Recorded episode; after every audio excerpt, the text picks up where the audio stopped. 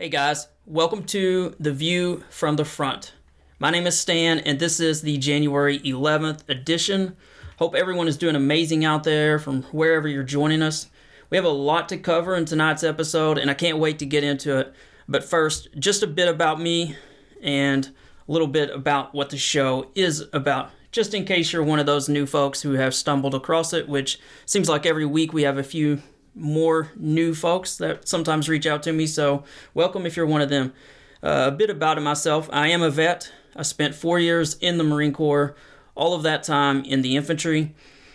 After my enlistment, I exited military service and spent more than 10 years in the news business. Now, besides all of that, I've written 12 books. They include military thrillers, police detective novels, and war literature.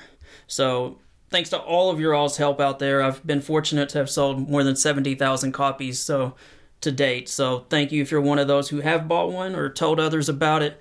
Um, proudly independently published, and um, so other than this really really small channel then and podcast that I'm doing, it's you guys who are helping those books get sold. So I really appreciate all those out there who are telling others about it. If you've never seen my books or or in any way interested in any of those ideas that I just mentioned, you can find them on Amazon. Just search Stan R. Mitchell, or you can check out the links in the episode notes. So, what do I do here every week? So, every episode I try to do three broad things. First, I cover hotspots happening around the world. Secondly, I try to help unite the nation. And then finally, I always share at the end of the show some motivation and inspiration because we all need that. And then I also share just a little bit of information for veterans, especially, or anyone who's struggling with PTSD or mental illness, or those who are just sometimes really low and emotionally just kind of down, feel like they're stuck in the ditch. I do all of that at the end of each episode. Now, you might say, rightly, why, Stan? Why do you do these things? No one cares about defense news. No one cares about foreign policy. And I will concede that this is mostly true. But I also know that not caring leads us to getting involved in wars that we might not need to get involved in. A good example of that is the Vietnam War. Not caring soon enough led to us staying longer than we even should have on what was obviously a mistake. But also, not caring about foreign policy has led to America selling out the Kurds in northern Iraq, and they had fought so hard against ISIS for us and for the rest of the world. Not caring also led America to take its eye off the ball in Afghanistan, where we expanded that initial war, which was for a good cause, into this very large, ambitious democracy creating project for which the initial war was never intended. And then we later abandoned that entire effort 20 years later when we probably could have maintained some semblance of order there in a sustainable fashion. So, uh, finally, we have to care because we have folks on both sides of the aisle who think we don't even need a capable military. Some on the far left, where they want to defund it or cut it down to a dangerously small force. Some on the far right say we shouldn't be the world's policeman. They argue for basically isolationism, and I understand those views, and in fact, I once held those very same views. But because of all these reasons, we have to start focusing on foreign policy as a country. And I believe pretty strongly that we have to remain engaged as a country in the world in order to, de- to deter the plans of Russia and China and even Iran. I believe that to not remain engaged and as a force for good would lead to untold death and destruction by these countries as they bully, intimidate, and invade their neighbors. And at some point, we'd have to get involved, the same as we eventually have to get in, had to get involved during World War I, when German subs started sinking shipping in international waters. The same thing happened 20 years later in World War II when we were starting to get drawn into it far before Japan bombed Pearl, Harbor. Bottom line is this the world is simply too small for us to totally isolate, and history has proven time and time again that when we pull back, cruel, evil tyrants expand their empires, and in the end, war eventually follows us home. In my opinion, it is better to stay engaged and maintain and strengthen strong alliances that incentivize countries across the world to follow the rule of law. Now, besides covering our military and hotspots around the world, I also try to unite the country. We all know a house divided cannot stand, and our wide and often angry and dangerous division is our greatest threat. So I try my best each show to not put down any Republicans or Democrats, to not name call. I truly try to unite us.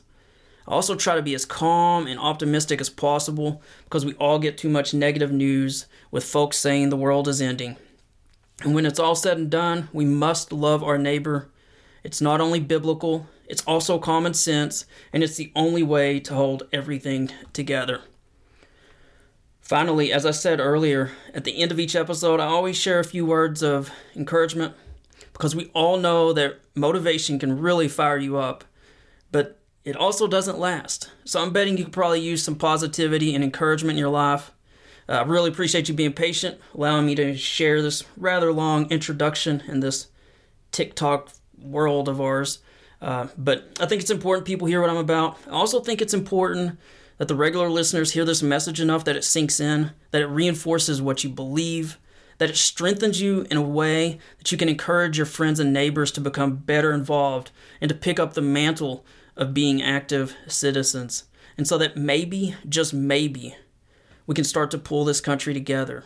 And as each of us act in small ways, putting out these tiny individual beacons of light, our overall light will grow brighter and stronger.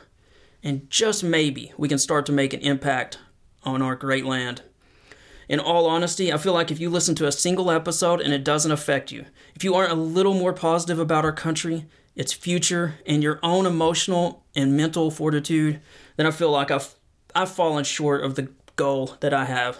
So, without question, so I hope you enjoy the episode. Um, without question, we face great challenges as a country, but we've stood together for more than 240 years, and it's only by coming together and remaining optimistic about what lies ahead that we can pass on a better future to our kids. So, with all of that out of the way, let me begin the show. I want to share one piece of personal news, and then we'll get into the real news. So, let me begin got a, a, uh, compliment last week that completely made my day. So it comes from a um, person on Post News that goes by Jab Glib. I just want to share the uh, compliment. Uh, they were given a shout out to the show, and they said they called themselves this golden rule following atheist is what how they describe themselves, but appreciates the View from the Front weekly podcast by Stan R. Mitchell. Stan gives an update of what has gone on in the last week in the Russian invasion of Ukraine and exudes positivity, which is greatly needed in our current world. I appreciate the motivational statements, even the ones from the Bible, and that totally made my day, obviously, at the end, as well as the outreach to those contemplating suicide. Thanks for filling a much needed niche, Stan. And then uh, he says, because they are a bit lengthy, and I confess they are, uh, I listen to them at one and a half speed, but he says, don't cut anything to make them shorter with an exclamation point. So I have tried, as you guys know, the regular listeners anyway, I've tried to cut them in the past, and it doesn't work. And honestly, like part of me, I just feel like I need to be different because I feel like we've tried to, everything in the world has um, just gotten so much more compressed and shorter and tighter, and our attention spans are so short. And sometimes the old becomes cool again. And just like some people went back to records, some people are even going back to VHS, which is crazy. But I think we need a weekly show that just tells everyone to like just sit down, calm down, let's all relax, let's get a little better informed, let's get a little better motivated. And whether you're listening on a, a, a treadmill or while you're out on a walk or maybe you've got earpods in regardless what that is i i just don't feel that trying to compress it and give these like 20 second sound bites the news already does that and the news already barely covers anything anyway now if you're one of the newer listeners, and there's quite a few of you out there, um, if you if you're not aware of the two year history, let me just briefly say that, and then we'll get to the news. I promise. Uh, but started a couple years ago. I just wanted to find a way to highlight the military. As a veteran, I cared a lot about that. We were um, kind of clearly headed toward the end stages of Afghanistan service. Increasingly, American vets were very, uh, or increasingly having a lot of heartburn about that as the Trump administration started working its way out, and then the Biden administration. So that's what it kind of initially started as. And I just felt like vets didn't get enough attention or credit. And so that's what started as. And then the, the invasion of Ukraine began with uh, Russia, just a massive invasion. And I really wanted to cover it and update people because all the stuff on the news was overblown, some much of it incorrect. And then at some point I started adding in some motivation in there because I've always liked trying to motivate people try to help inspire them. And then go back to uh, November of 2022, and I restarted my faith journey in Christianity. And so in the past, I'd put what I called motivation and wisdom. So I'd put some like light spiritual stuff in there with the motivation. But then at some point, it just felt like that I need to be authentic about my faith and what it was doing for me. So, you know, the Bible and Christianity's helped me so much. So I started sharing a little bit about that. And then I started more and more putting stuff in about vets and PTSD at the end of each episode. So, you know, Christianity has literally helped transform me and it's, you know, given me new meaning and new energy and happiness. So I'll never really push it hardcore. I don't think that's what I was called to do. Uh, but I do believe in planting seeds. So if reading a few verses helps reach a person or two, then that's amazing. And um, kind of looking back two years back now it's like in some mysterious way in, in like this really mysterious way that god works it's almost like all of this was planned all along. But i'm glad that uh, folks like jab glib who are he says literally atheists aren't offended by me sharing a few verse verses at the end. Uh, i don't plan on ever being pushy about it. I've had pushy christianity as a kid.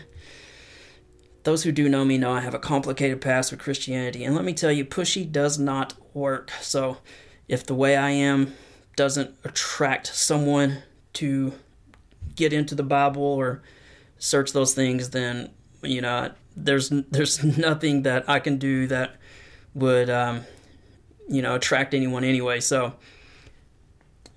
okay, I'm stumbling for words, but you get what I'm saying. There you go. See, I can't really be pushy because I'm not I'm not a pushy Christian. I've just I've had I've had that done to me, and it is not cool. And it doesn't work.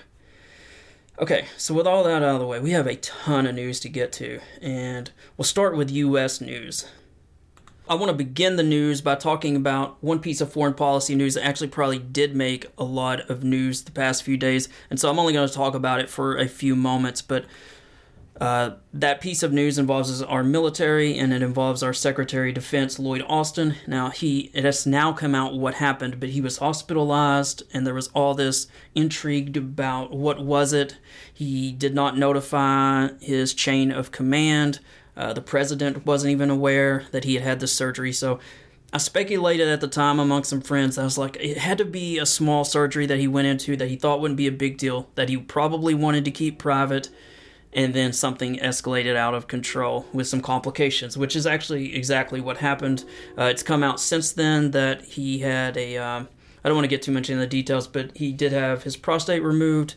Uh, it was complicated, and he was hospitalized. Um, but looks like full recovery. He's back working. Everything's fine. What's not fine is that there's been lots of media attention on this, as there should be. It was a huge mistake by him. I'm a big fan of uh, prior retired General Lloyd Austin. I think he's done a phenomenal job traveling the world, building relationships, um, adjusting the posture of U.S. forces in the Pacific against China as they counter it, and helping rally Europe and much of the world in aiding Ukraine. He's got good relationships there. I think even he would admit this was a pretty big mistake. So I think he's rightly going to be raked over the coals for this. I think he did make the president look bad, but I also, as I was chatting with some of my national security friends, so to speak, the people who are like me who love talking about this and ingesting it and constantly keeping up with it, I just believe that um, he's done a great job, and it is the absolute worst time to request his resignation or demand it. Um, I think there's too much going on. We can't even get Ukrainian funding, additional funding through Congress right now. You've got, you know, impeachment stuff happening. We've got a massive budget fight. And to me, uh, the man's done a great job. He made a mistake. He needs to admit the mistake if he hasn't already, and he may have. Um, I'm certain he knows it was a mistake. He needs to own it, and I think we need to move on. So I'm not going to say a lot about that. That's my views. There's just much bigger considerations going on. It was definitely a mistake, no question about it. Uh, lots of big name people who have kept up with this, other than myself. Uh, good examples: uh, General Mark Hertling. He also believes that you know this is a uh, was a mistake without question, but that uh, General Lloyd Austin has done a great job as Secretary of Defense, and we just need to not allow the political morass of Congress to to lose him right now would be horrible. To even try, you know, we just had a Senator Tommy Tuberville hold up 300 plus generals for almost, you know, for months and months and months. One senator held them up. Can you imagine trying to confirm a new Secretary of Defense right now? It's insane to even consider it, honestly. So, as Congress muddles through its functions, as Congress is literally the Republicans on the House are talking about possibly replacing their leader again, would be one of the shortest served leaders ever. It's just they can't even do the basic blocking and tackling, and so this is not the right time to replace the Secretary of Defense. So that's my thoughts on it. If you guys have different views, I'd love to hear it. Uh, there might be more come out, I guess, but I feel like they have finally, after days of not coming fully out with what happened, they have come out with it. I think he was not exactly proud to admit of the surgery that he needed to have. He took some leave, tried to have it, but it was handled wrong. And I've said that to my friends, some of whom are more critical of him or less critical. But the reality is, if, if the same thing had happened to a low ranking Marine or soldier if you did not inform your chain of command of something like this and could not report to duty or were not available to be reached, it would not be good. You would absolutely be written up. You would potentially, depending on how far they wanted to push it, be charged. So, the normal side of me, the law and order side, the stern side of Stan, when all this was initially happening, wanted to say this is just completely unacceptable. We cannot have this, and he needs to resign. But that was for like a millisecond. You can't look at the world right now and see everything happening and not say, whoa, whoa, whoa, like, this is just one of those deals where it's almost like, you know, some banks are too big to fail. This is a situation where you've got someone who's done an incredible job, who has a distinguished military career in a position that will not be easily replaced even even with a good Congress, I don't think he would be easily replaced. I think he's done an incredible job, but it was a big mistake. So I think he's owned up to it. I think we have to move on. That's my thoughts. But again, if you have different thoughts, let me know because it was a situation and it, it was not good for the country. We cannot have the Secretary of Defense unavailable for any type of command situation with everything going on with Russia and North Korea and China at times uh, and then the assistant secretary of defense had no idea as well. Like, this is absolutely unacceptable.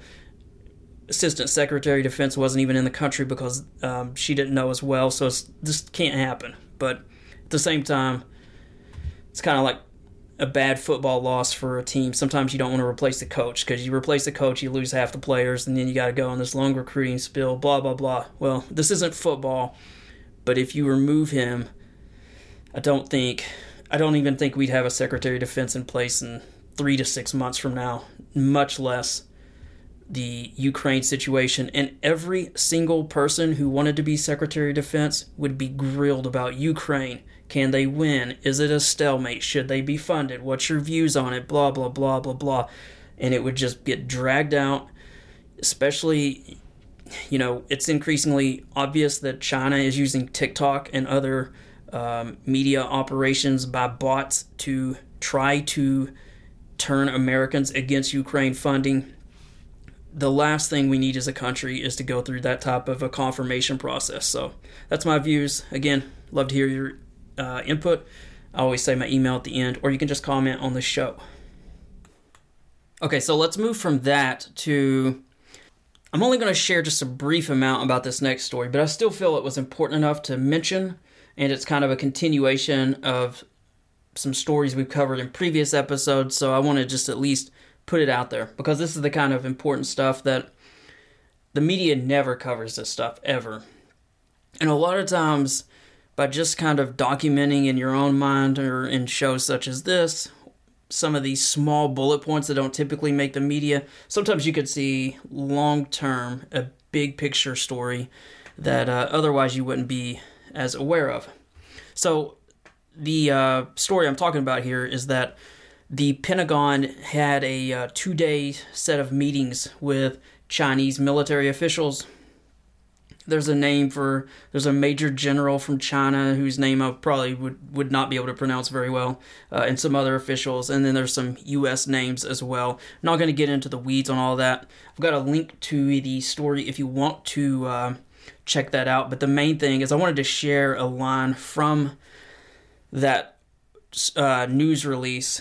Like I said, you're not you're not going to find a whole lot of articles on this, but the uh, Department of Defense did put out a news release on it, and uh, just wanted to read a couple things from it. One, um, one of the officials involved is a gentleman by the name of Dr. Chase, uh, and one of the quotes that he made as a part of that summary was. He highlighted the importance of maintaining open lines of military to military communication in order to prevent competition from veering into conflict. Now, those are the words that I've been saying for like a year plus as I've quoted uh, folks in the State Department and Department of Defense. That's that's what the U.S. constantly says is competition with China from veering into possible conflict. And we've obviously highlighted all of, not all, but many of the incidents of fighter jets getting too close, ships getting too close, etc., etc. So there's been a frustration from the U.S. military side that there was no military military to military communication. A couple of months ago, President Biden hosted uh, the president of China, Xi Jinping. We covered that obviously. They talked about that there would be military to military communication, and then China didn't do anything for like multiple weeks. And then that started to grow into a bigger story, and then China finally began some of that communication. So this was a follow up meeting to discuss additional steps and ways that the two militaries can communicate, which is hugely crucial. I talked about that a lot when we were discussing this. If you're not really in the know on, you know, Cold War history, with the Russians, we had ways to communicate so that small incidents that kind of were slightly escalating, we could easily de escalate them because we had lines of communication.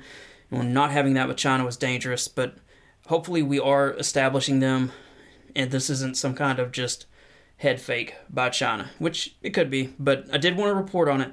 But interestingly, during the discussion, uh, Dr. Chase, this was the second thing I wanted to make sure I mentioned, unquote, underscored the importance of maintaining operational safety across the region, and he reaffirmed that the United States will continue to fly, sail, and operate safely and responsibly wherever international law allows.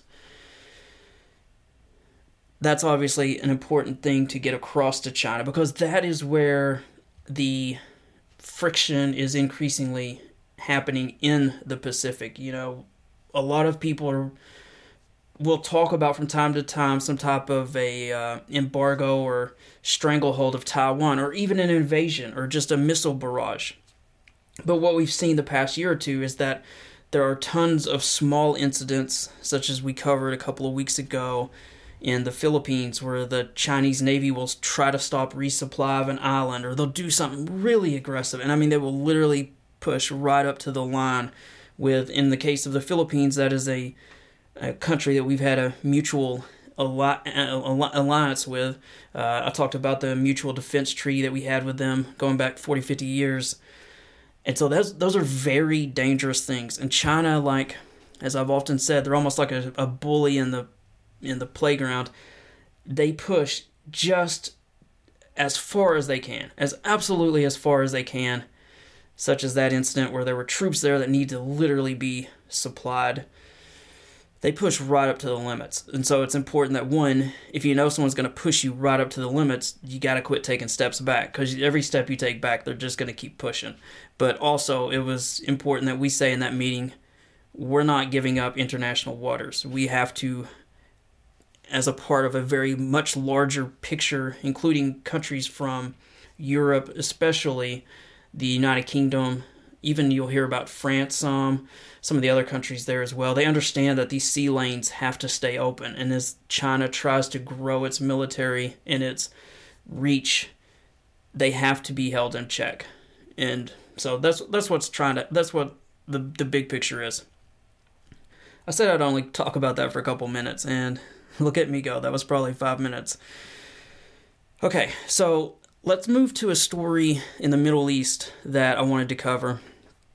And I will say, there were again uh, Houthi missiles fired and drone attacks along the Red Sea. I feel like I've covered that story well the past few weeks. I'm not covering it again. Nothing bigger has really happened. There have been slightly larger attacks, but for the moment at least, no real escalation. Could be at any time, but I've been saying for weeks that if you are Houthis, you should not be sleeping too well because they have definitely been pushing their luck.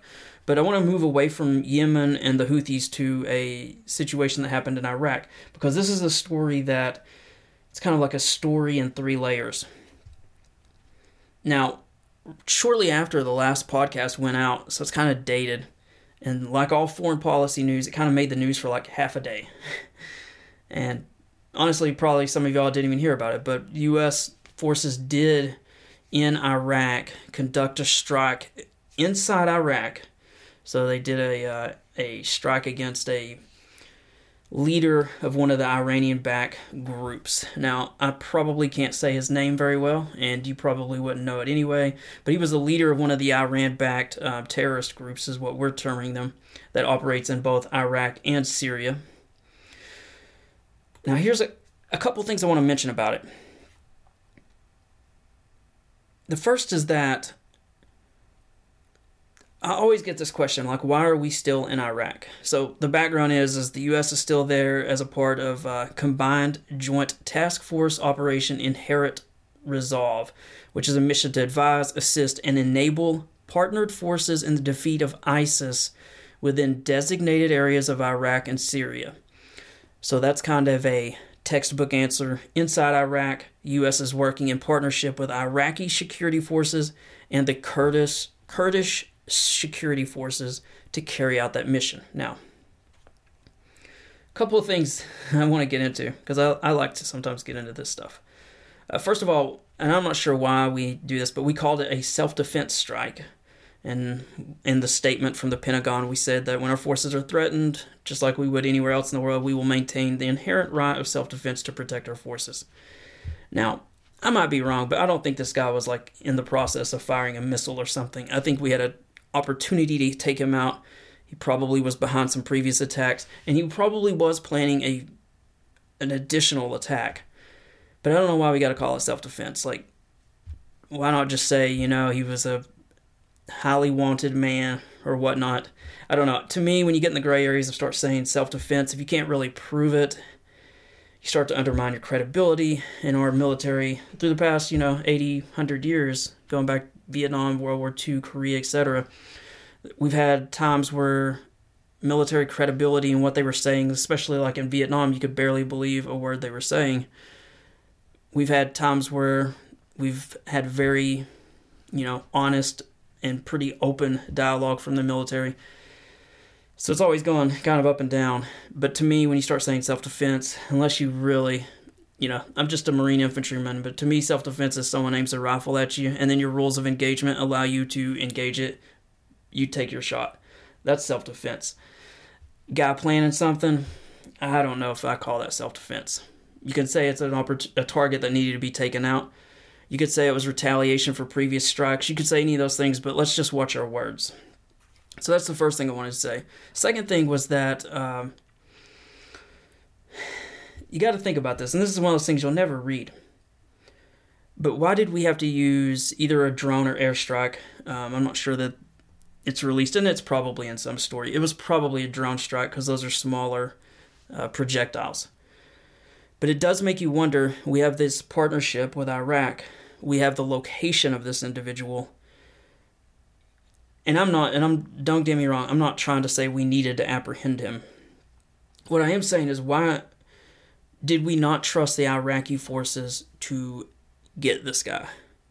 Because we have this partnership with them. After this after this strike happened, immediately the prime minister of Iraq said that he is going to begin the process of getting all US forces out. So it definitely damaged relations at least publicly. They were furious. Comments were made. That started to be a story, you know, would the US have to withdraw from Iraq? Now, just in case you're not aware of the whole ISIS mission, let me just say one more thing before I get more into that point I want to make, which is that the it seems like we forget so fast in America, but at one point ISIS was creating its own caliphate, its own country, and they got within 24 kilometers of Baghdad, and that's when the counter ISIS mission began, and they began to retake large parts of Syria and Iraq using Iraqi forces, also using the Kurds, which unfortunately we later sold out. But the ISIS threat was pretty serious for a while. And so our forces continue to stay there, but we're partly there to help counter Iran and Iranian influence. But we do this strike because apparently we can't trust the Iraqis to get this guy or to strike him themselves. Again, I mean, it's I, I don't know if like the communication isn't there, if we thought it would get leaked, if we thought maybe they'd say no, we're scared of Iran. Like that's the kind of stuff that is like in a probably in a great you know, fictional thriller if it was written. There's probably more there that we don't know. But I'm just pointing it out because as someone that keeps up with this stuff, these are the things that you, you got to say, why did we do it then? We haven't done many strikes inside Iraq in a while we know we're on somewhat fragile footing with them. So, like, why this? Was he that important of a target? Is Iranian influence inside the Iraqi military so strong that if we were to say, hey, we need to get this guy, either apprehend him or take him down or use an Iraqi, you know, drone, an Iraqi jet or helicopter to do this strike, do we not even trust them to pull that off without it getting leaked? Those are the kind of things I'm kind of just genuinely curious about. So just to get your mind going. So we do the strike. It is announced, so kudos to the Defense Department for admitting it. Uh, then the Iraq prime, Iraqi Prime Minister absolutely publicly goes crazy and says we got to get out. He overreacts, etc. And so I went into this week thinking uh, I've got to talk about like the strategic situation of U.S. forces coming out because the Iraqi prime minister is livid. This isn't good. And then today, uh, and I've got a link, by the way, to a Reuters story that the headline is Iraq prepares to close down U.S. led coalition's mission. You can read that link, and as you read it, it seems like, oh man, this is going to happen. This is bad. And then I'm going into the day expecting to do that story, and Politico reaches a story or releases a story. I want to share just a couple parts from it, and you can read the link in the Substack notes. The headline, though Iraqi officials privately signal they want U.S. forces to stay. Let me just read a couple of graphs. Iraq's prime minister privately told American officials that he wants to negotiate keeping U.S. forces in the country, despite his recent announcement that he would begin the process of removing them from the country senior advisors to Iraqi Prime Minister uh, Muhammad Shia al Sudani told U.S. officials that his declaration was, quote, an attempt to satisfy domestic political audiences, and that Sudani himself remained committed to negotiating the coalition's future presence in Iraq. And this is according to a January 6 State Department cable that was obtained by Politico. I could go on a little bit of a divergence on that, I suppose. But usually, when something like that is leaked, there's someone who has a reason. Now, maybe it was to, you know, to, to kind of quell the growing media scrutiny of why are we in Iraq? Should we get out? What will this mean? Etc. Etc. So maybe that was kind of released so that uh, it would kind of do what it's doing right now, which is changing exactly how I'm reporting it to you guys, which is that this was all a stunt by the Iraqi prime minister. Um, and then just a little bit of background from that political Politico story, which I thought was uh, worth sharing. Um, let me just share a couple more graphs. Iraq's willingness to keep U.S. troops in the country is critical for the Biden administration. The U.S. sees its presence in Iraq as important for not only preventing a resurgence of ISIS, again, that's a dangerous group, they were powerful in the past, but also for countering Iranian influence in the region.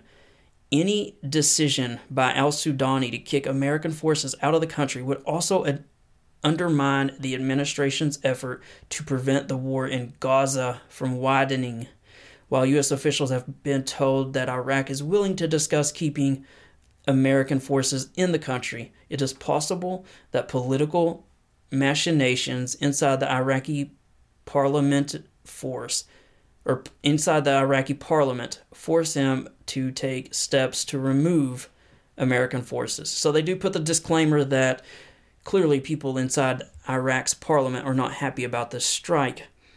And so maybe the prime minister kind of gets overridden by just popular opinion. So I did want to kind of give you the the, the wide lens of what is happening, but just the fact that it did upset the prime minister so much and those in parliament is obviously a balancing act. So this guy I would love to know why the decision was made that this strike had to be made. Either he had that much blood on his hands or he was planning something big enough and it is possible that he was. Maybe there wasn't time to get the Iraqis involved, but if there wasn't, you know, as our partnership that week that we couldn't, you know, there's just a lot of, or their capabilities that bad that they can't quickly cordon off an area and seize a guy. Do they not control the area the guy was struck? You know, maybe there's a local militia there, and maybe the Iraqi army's not strong enough to even go in there and get him. These, those are the kind of things that I would love to dig into and find out the answers to. But we're just there are so many little situations happening in the Pacific, in the Middle East, or in Gaza or in Yemen that it's just hard to really like hone into.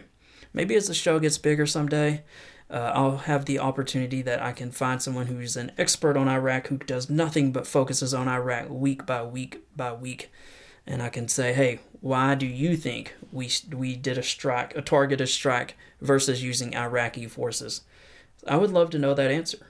If any of you guys listening see that answer, whether it's I almost say Reddit, but I don't want to say Reddit, but if you see somewhere on social media where someone who's you know very well informed on the Middle East or Iraq who has put out reasons for why they think that is, I would love to know. And I'll give you a shout out. I'll share it next show.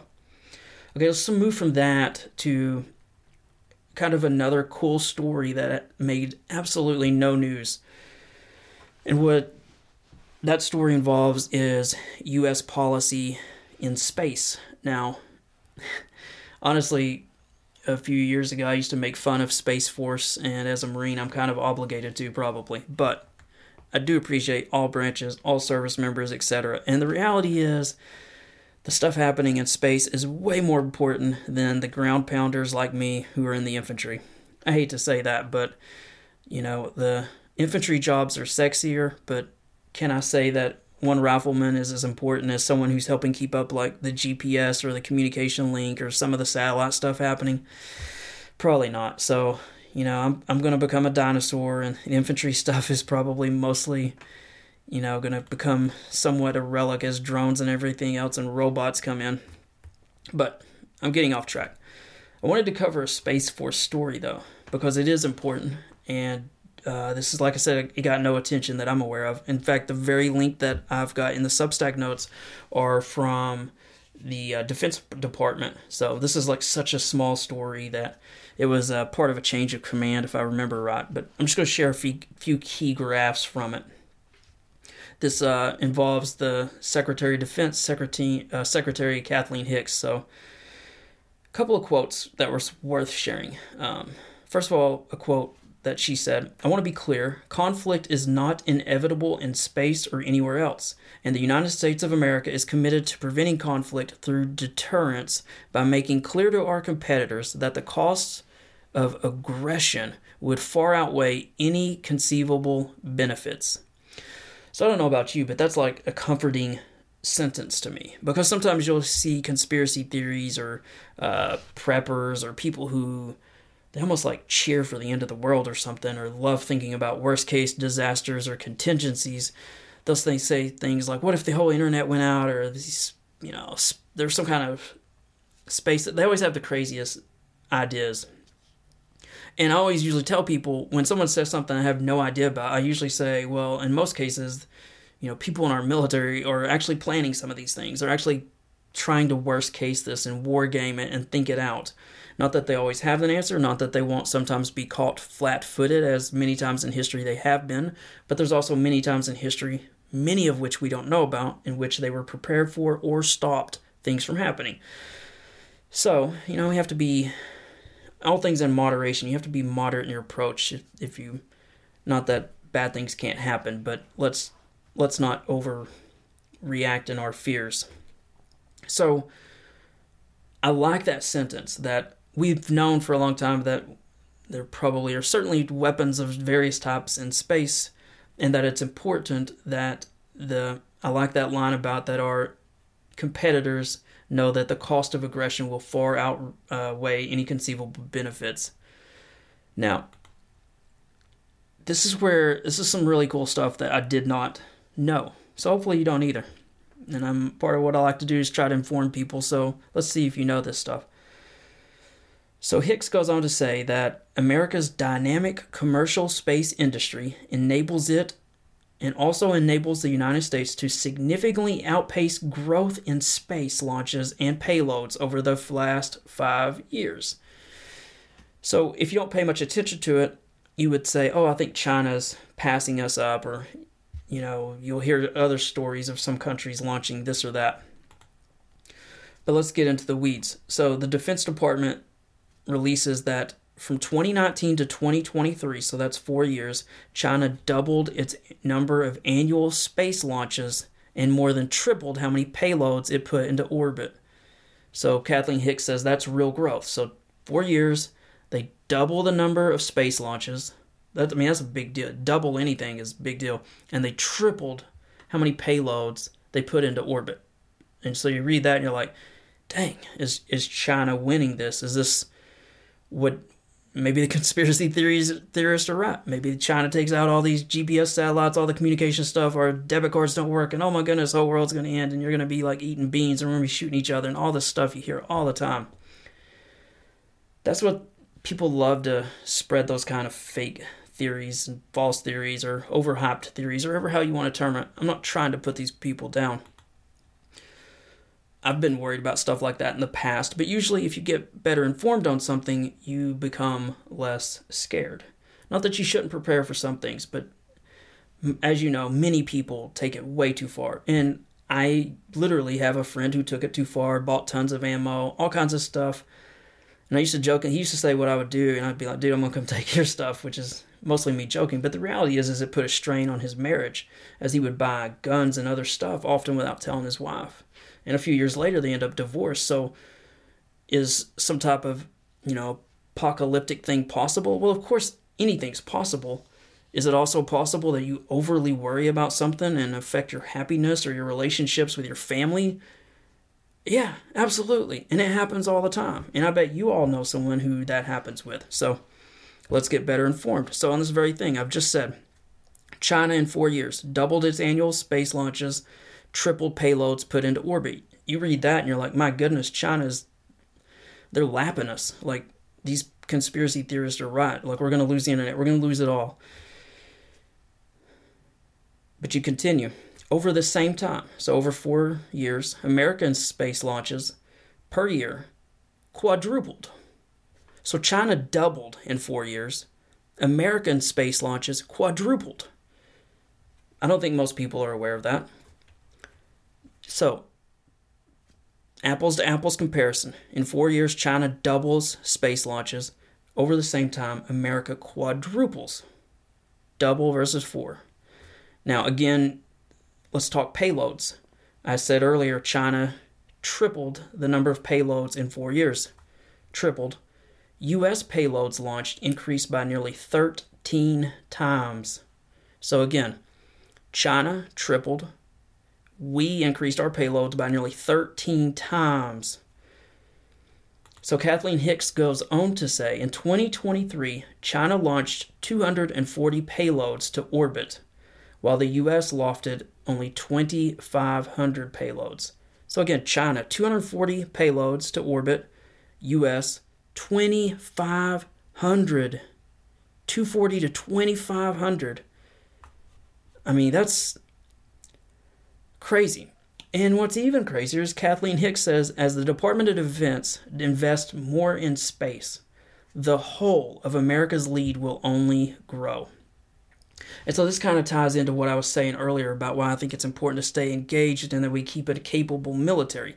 Because we've seen that China is aggressive. They're very aggressive. They're going to push the limits. And so if you start cutting back on our space force, you start cutting back on our military, then you can encourage a country like China, which is ruled by a dictator who is worried about his own infamy, his own personal gain, his personal glory. If you make something too weak, you're going to let someone, you know, it's not just going to be China trying to push in on the Philippines or push in on Taiwan. China's going to push in on space. And so, just a good example of why it's just so important that we stay prepared. And, you know, in the Marine Corps, they used to always say, if you want peace, prepare for war. And, like, you know, the Christian side of me is like, oh, you know, let's. Can't we all just get along? Can't we have peace? Can't we just pray together or whatever? But we live in a world where that's just not a reality. And you can obviously take parts of the Bible where there's preparation for war, being ready for things, but this is just a good example of we've seen China's intentions. You you can't you can't watch the amount that they have just poured into military spending. And I mean poured. And I should have had more facts ready for this whole point, but I didn't expect to make it. But I've made it in previous episodes about, you know, almost doubling military spending and you got to say, why why are you doing this? It'd be like if you saw your neighbor across the street start boarding up windows, start putting up concertina wire. You start, you know, you see them hauling in weapons. Maybe, you know, you start to see that kind of stuff and you're like, what is going on? Maybe I need to go walk across the street and talk to them. But maybe I also need to start thinking, hey, how are we going to handle it if, you know, these threats they're saying, they're shouting and they're putting signs up and it's, they're starting to look aggressive. How are we going to handle it? And that's what the world is doing is China has done this. It's like, well, let's not just have this one little house deal with them. Let's all start to talk together and just say, hey, you guys need to like really calm down because the whole neighborhood's concerned. And we're kind of coming together to say, if you do certain things, there's going to be certain consequences. So that's kind of the broad view from up high. Now, I want to cover one more quick thing about the US military, and this has been years and years coming. I remember maybe even four or five years ago, but it you probably could go back 10 to 15 years, but you could certainly go back to the Me Too movement, which I guess is what, 2018, 2019. Uh, I might be off a bit on the years, but you can go back to 2015, 2010. I believe even during the Obama administration, there were Senate and congressional hearings about sexual harassment and sexual assault in the military. And a lot of senators and congressmen would say we have to get the um, we have to get the folks who are investigating and prosecuting these crimes out of the chain of command because a lot of this stuff was barely being punished and investigated, if at all. And it's been a horrific um, situation, clearly, for the past couple really a couple decades of selling it way short. I was in the 90s as 80s as women became more and more brought into the military. The way that they were treated was horrible, and there's no one who served during those times who isn't aware of that and doesn't know that that was a reality.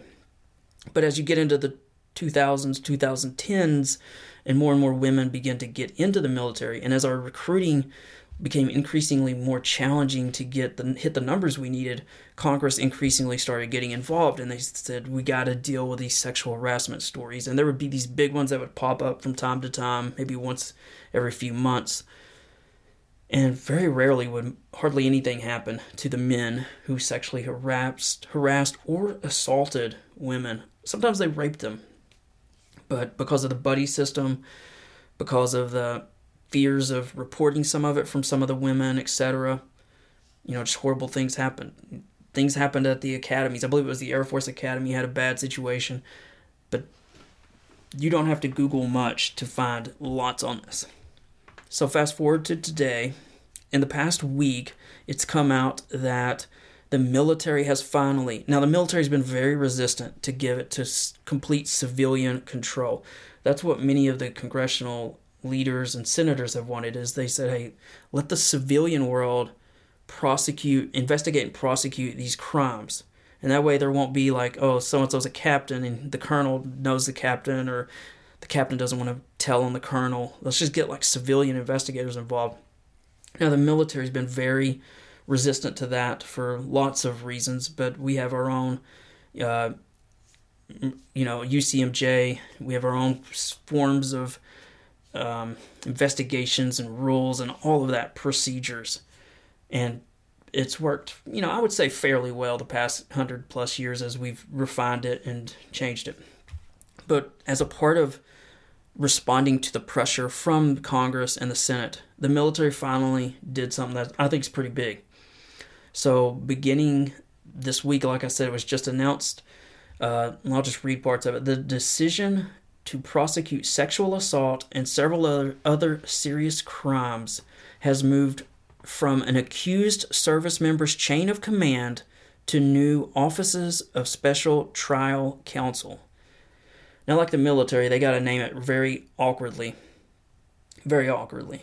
And in fact, they have an acronym that makes no sense, but OSTCs Office of Special Trial Counsel.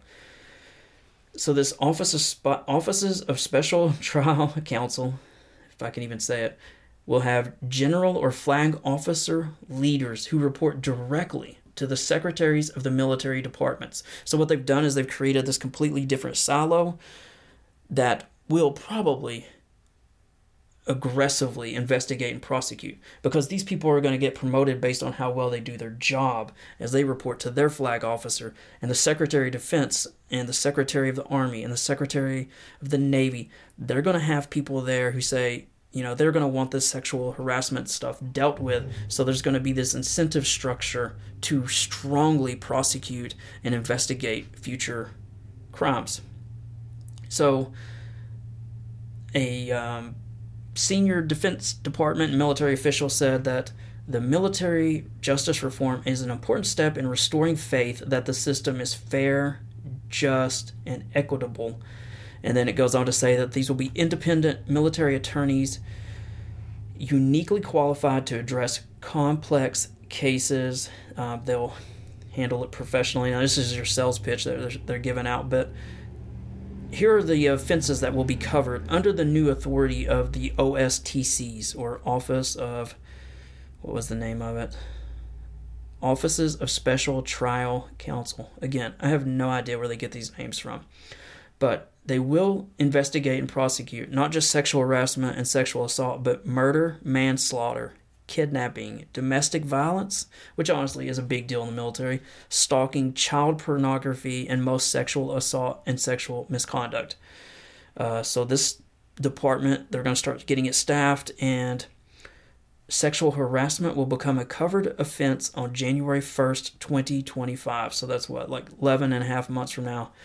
And it'll be for crimes committed after that date where a formal complaint is made and substantiated. So probably more will come out. I hope that the formal complaints, this is where it'll get touchy, is do you have to make the formal complaint to a commanding officer or someone in your chain of command, or can you reach out confidentially to this silo of these new investigators?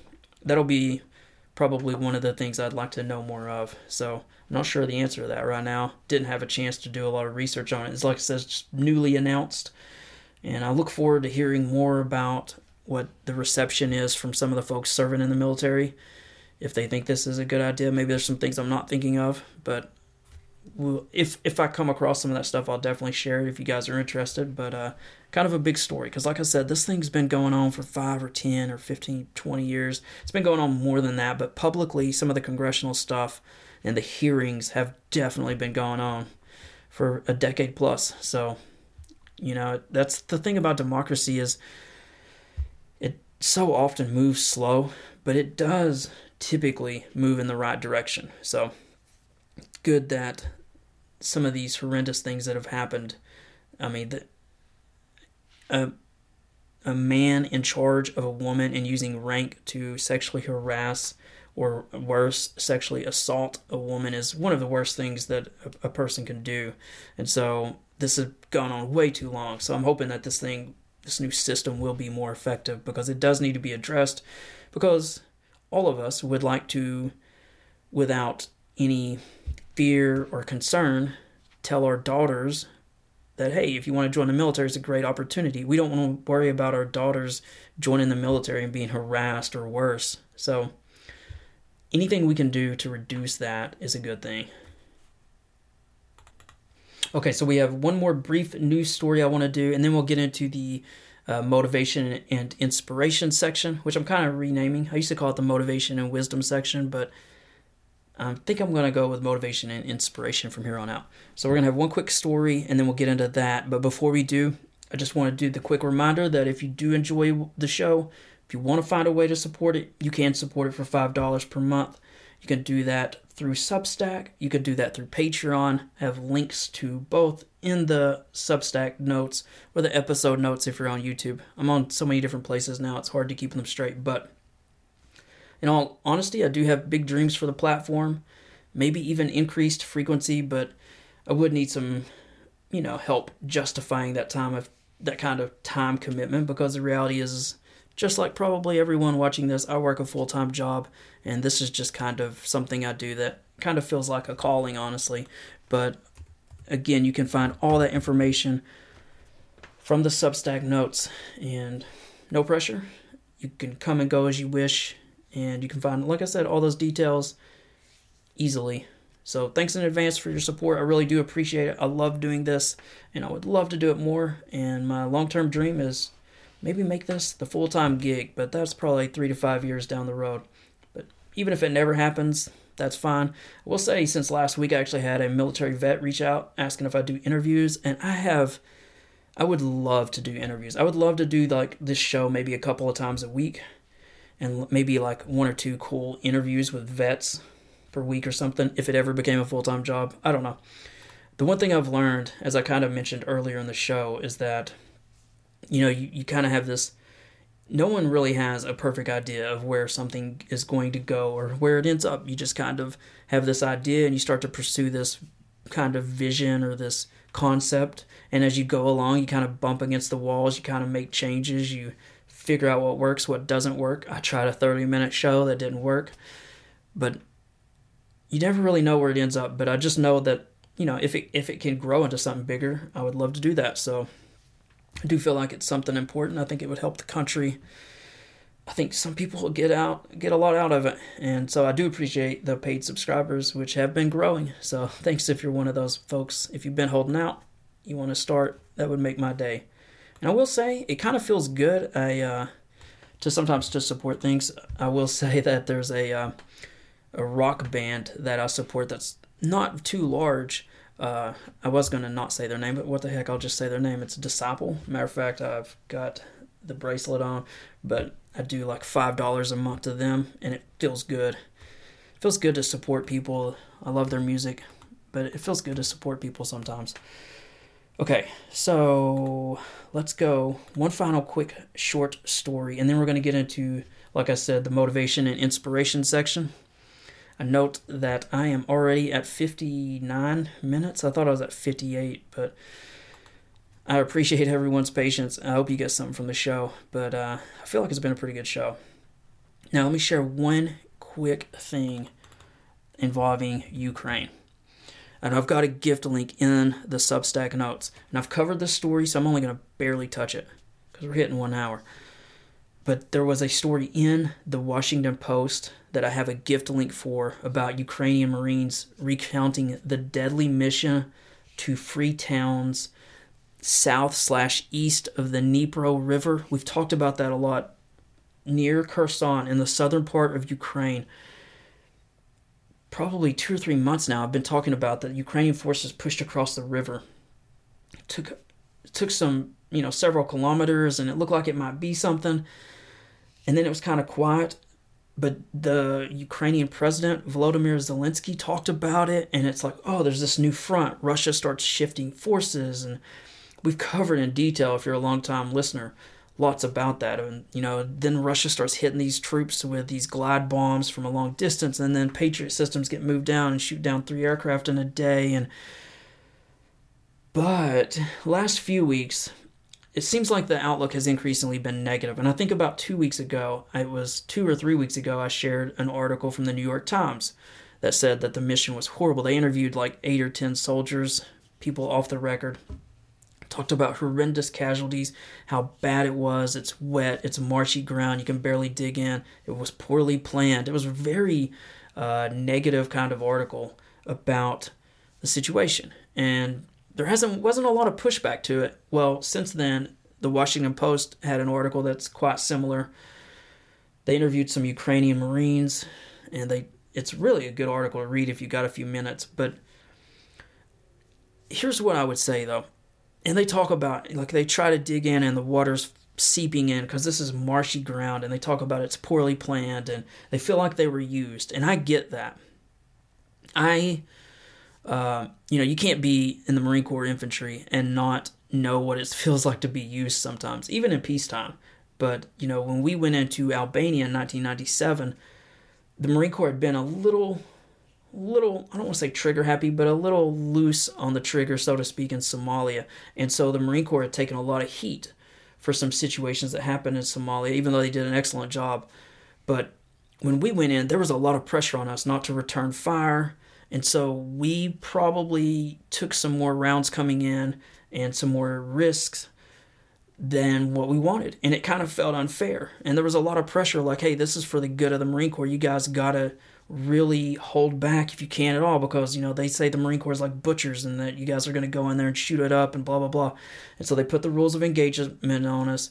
But there was kind of like additional pressure on top of the rules of engagement probably if you're military and you're listening to this, you know exactly what I'm talking about because you've probably dealt with the same thing. My bigger point is sometimes, you know, when you're just a nobody down at the bottom, and for these poor Ukrainian Marines, the the reality is is and you'll read in the article they feel like they were used. They feel like the mission was poorly planned. And I can relate to that. I felt like our exit out of Albania was poorly planned. I could go into some of the details. I probably will someday in a uh, biography book because something that happened put a ton of us at risk, and I'm still frustrated about it. And I, I don't want I don't want the officer involved to get in trouble or anything, but a lot of lives were put at risk. But there's no one I've ever talked to who ever served who wasn't in the same situation where there are constant calculated risk and sometimes people are put at higher levels of risk based on a certain amount of, I guess, like I said, calculated risk. It's like, hey, this is a little more dangerous, but we're going to do this. And when you're told to do that, you salute. In most cases, you salute and you do what you're told.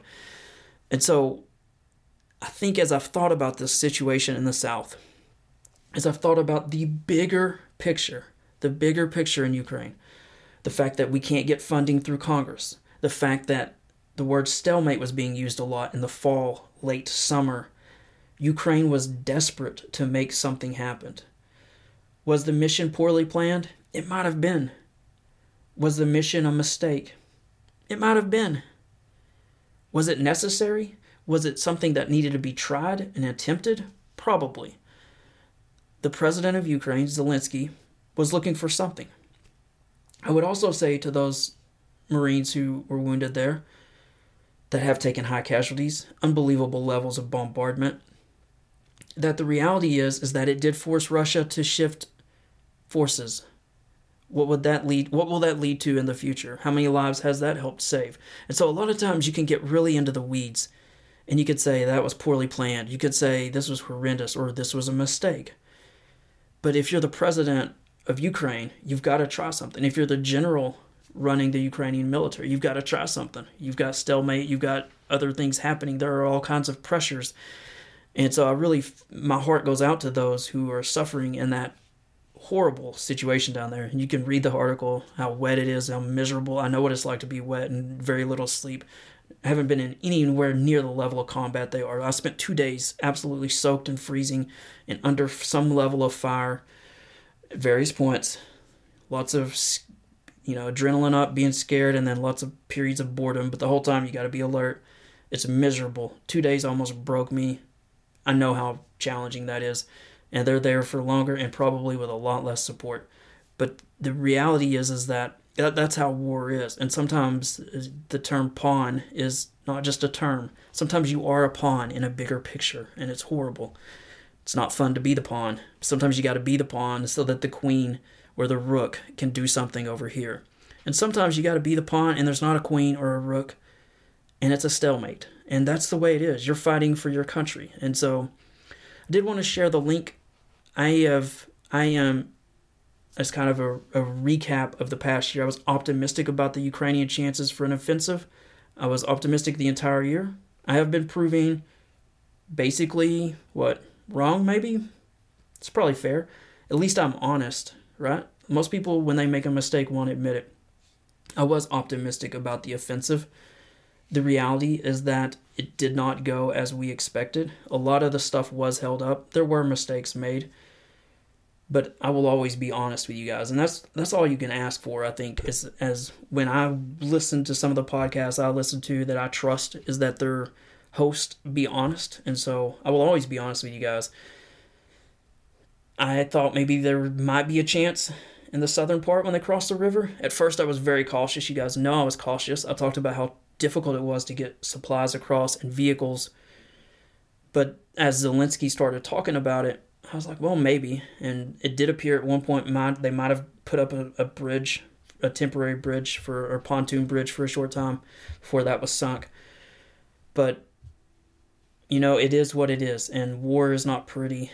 Sometimes things you think will work don't work. Sometimes things that you think maybe a lost cause end up working. You know, who knows what'll happen down there in the next week or two or the coming weeks or who knows. Things happen, but I did want to share that link though. And I appreciate your all's patience. I did not spend just 2 minutes on that, did I?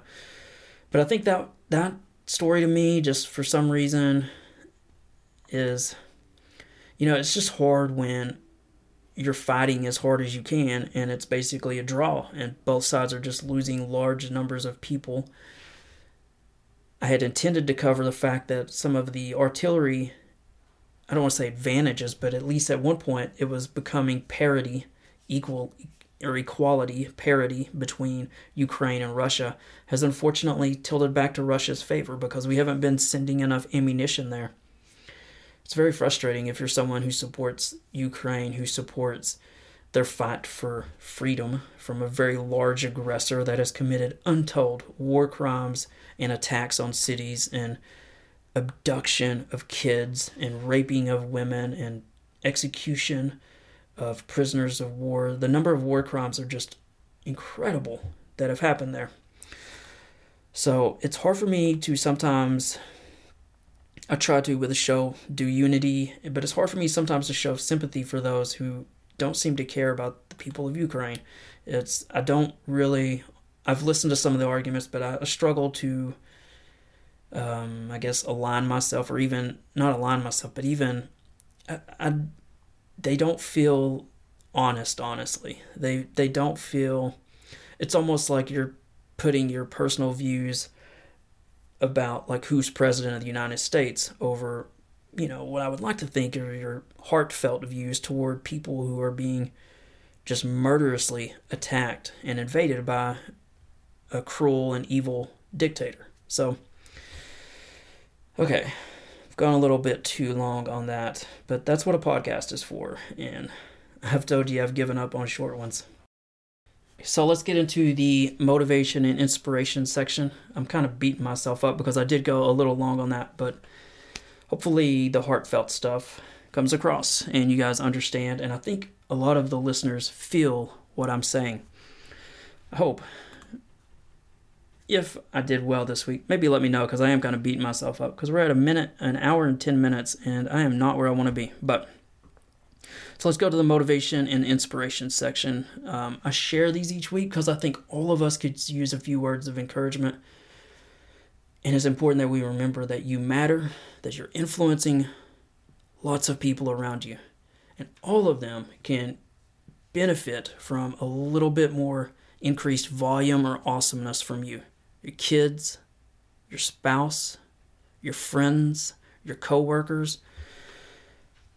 What I'm hoping is that you can infect these people with a little bit more energy, a little bit more light, a little bit more love. All of us can up our game, including me. And so I truly hope some of what I'm about to share will help you even if it's just a little. Because let's be real, the inches matter, and small amounts of progress do pile up over time. Now, let's get to the first one. Here's the first one Believing in yourself is the first secret of success. Again, believing in yourself is the first secret of success.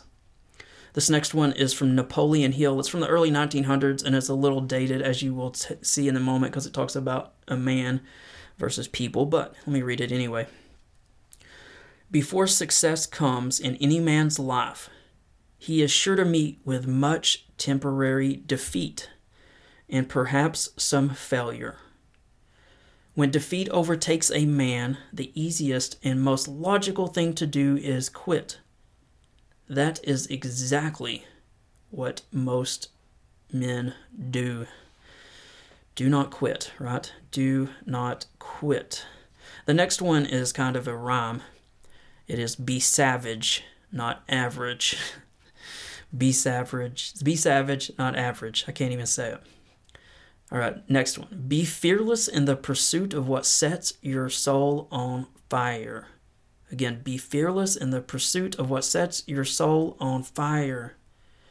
Next one. Don't stop when you're tired. Stop when you're done. Oh, that's a good one. Especially at 10:55 p.m. on a Wednesday night. Don't stop when you're tired. Stop when you're done. All right, next one. A dream doesn't become reality through magic. It takes sweat, determination, and hard work. That was from retired General Colin Powell, who, for the older folks out there, like my age or older, you know he was an amazing general and commander during Desert Shield, Desert Storm, and all the way back to Vietnam, honestly. His entire story is incredible. All right, next one. Forget all the reasons it won't work and believe the one reason that it will. Next one. The calmer you are, the clearer you think. It's another good one. Next one. This was a good one. It's about friendship. Friendship is the inexpressible comfort. So, friendship is the inexpressible comfort, meaning you can't even put it into words, of feeling safe with a person, having neither to weigh thoughts nor measure words.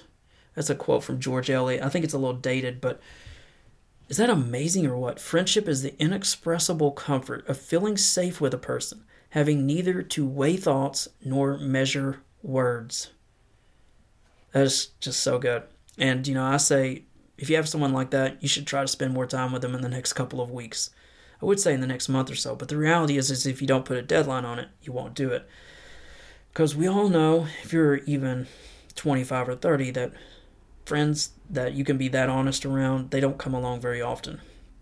They are rare, and the older you get, the harder it is to build that kind of friendship. All right, next one. Even if you are on the right track, you will get run over if you just sit there. It's another good one. Next one. Just follow your joy, always.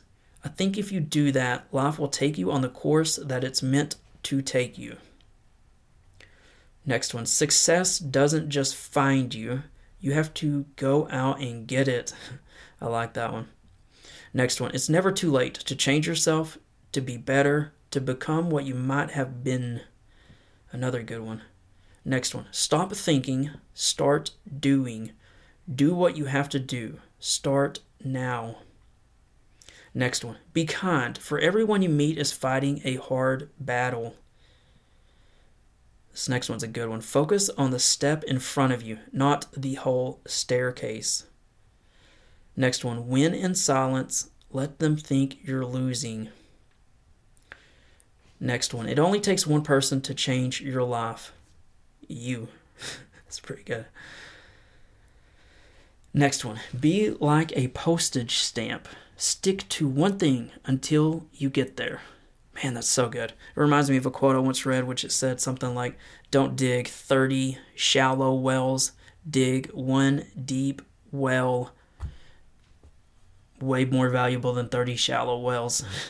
but we don't do that, do we? Not in our generation. It's like we bounce from things to things all the time, or ideas, or topics or hobbies or dreams. We just bounce because it gets hard, and then we're like, oh, that looks easier over there. And usually you get over there and you realize that whatever it was you thought was easier was not easier. But again, this one is be like a postage stamp. Stick to one thing until you get there. That's a good one. All right, so let's just do a couple from the Bible.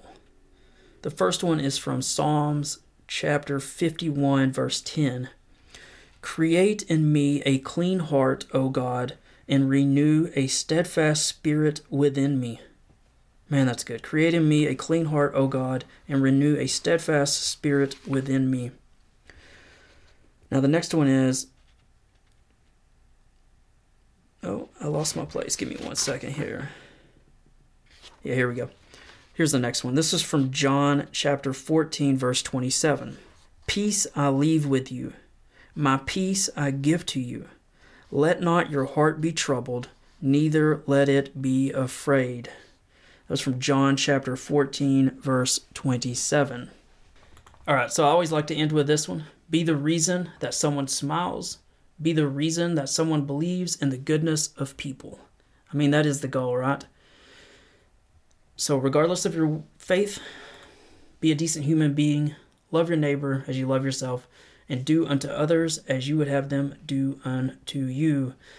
Saying all that, thanks for joining us on this episode. I hope you are proud of our great country. I know it's not perfect, but I'm still proud of it, and I hope you are too. As you go through the week, remember to be kind online. Some people hear nothing but anger and vitriol the whole time. All they watch is two or three hours of news a day. They think the other side is the worst person ever. Don't fight with these people. Be like a wet blanket just absorb it. Ask them if they're okay. Ask them if there's anything you can do with them. Let them see that the other side is not the evil, cruel person that they think that that the other side is. That's what they get told. Show them that's not the case. Uh, just remember that most Americans are good, and I have to finish with two quick final things. One, remember I've got 12 books you might be interested in. Be a great way to support a vet and a I've heard pretty good dude I don't know if that's true or not. But again, there are military thrillers, there are crime mystery novels, and there's what I call war literature, which is just some couple of three, two or three books that are great books about war, about what it's really like to be a soldier or a marine. You can find all of those on Amazon under Stan R. Mitchell.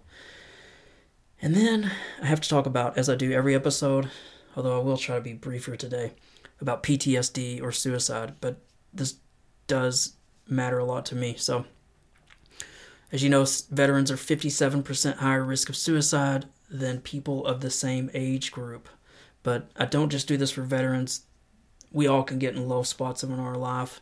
But we got to remember it's a season, it's a valley. If you're having serious issues and you're a veteran, you can definitely call 988 and select one. And I think maybe you can even call it if you're not a veteran. But the reality is, is I know most of you aren't going to call it anyway. So let's just talk. I know this is hard. I know most of you aren't going to reach out for help because I've been there. Maybe not to the level you have, but I've had some pretty harmful, bad thoughts. And so, for whatever reason, we don't reach out when we're at that spot. So, I get to be the mean guy for a second. And I got to tell you, you cannot lose this fight. You cannot make your family plan your funeral. Don't be that person. Don't make them feel guilty that they didn't reach out to you. Don't do the same thing to your friends who could have reached out to you. Don't make them feel guilty. If you have a wife and family or kids, don't leave them here. If you have parents who are still alive, like who's going to take care of them in 30 years? I'm not trying to totally guilt you, but I kind of am because you don't get to make this decision. I'm going to be the guy who's the bad guy, and I'm not letting you make this t- terrible, terrible decision. So, again, if you're a veteran, you can call 988 and select 1. 988 select 1. Actually, I wanted to look this up just to be sure, but actually, anyone can call the 988 number. So, it's not just a veteran. So, if you're a veteran or not, you can call 988 select 1. Talk to anyone 24 7. But again, I know you probably won't, even though you probably should, but you won't. But if you're not going to, and if you're not going to reach out for help, don't let the devil convince you that you will not be missed, that no one cares, that no one understands what you're going through. If you have a faith, lean on it. If you don't, you can lean on Christianity. You can reach out to God. He can help you. I promise He can.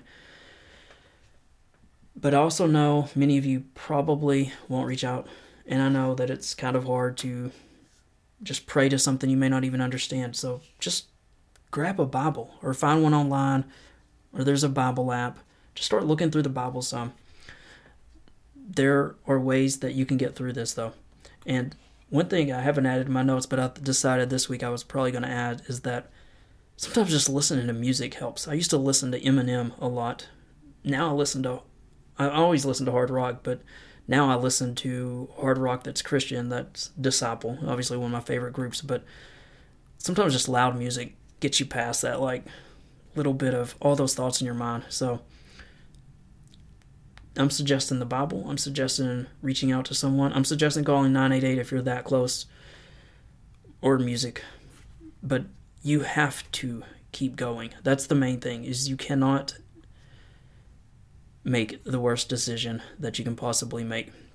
If you don't have a family, you don't have friends, you're in a tough spot in life, there's a future family for you, there's future friends. You gotta you gotta like believe again. You gotta quit isolating yourself. There's a future out there. There's even possibly a future mission. You're thinking short term, you're drowning in your thoughts, but you can't quit. So don't you dare quit. Don't make that mistake. You're in this like fog of war it's just temporary. Get past it. There's like a mission for you. Maybe it's to help the poor. Maybe to help others with PTSD. Maybe help unite the country. Maybe run for government. Help us tackle our humongous debt load. Maybe in your future plans are to inspire some little kid out there. Maybe it's to coach a little league baseball, help on a football team. But you gotta you stop isolating yourself. You gotta get involved. Maybe visit a church near you if you're not if you don't have some faith on your own. Maybe reach out to some family that you've lost touch with, an old friend.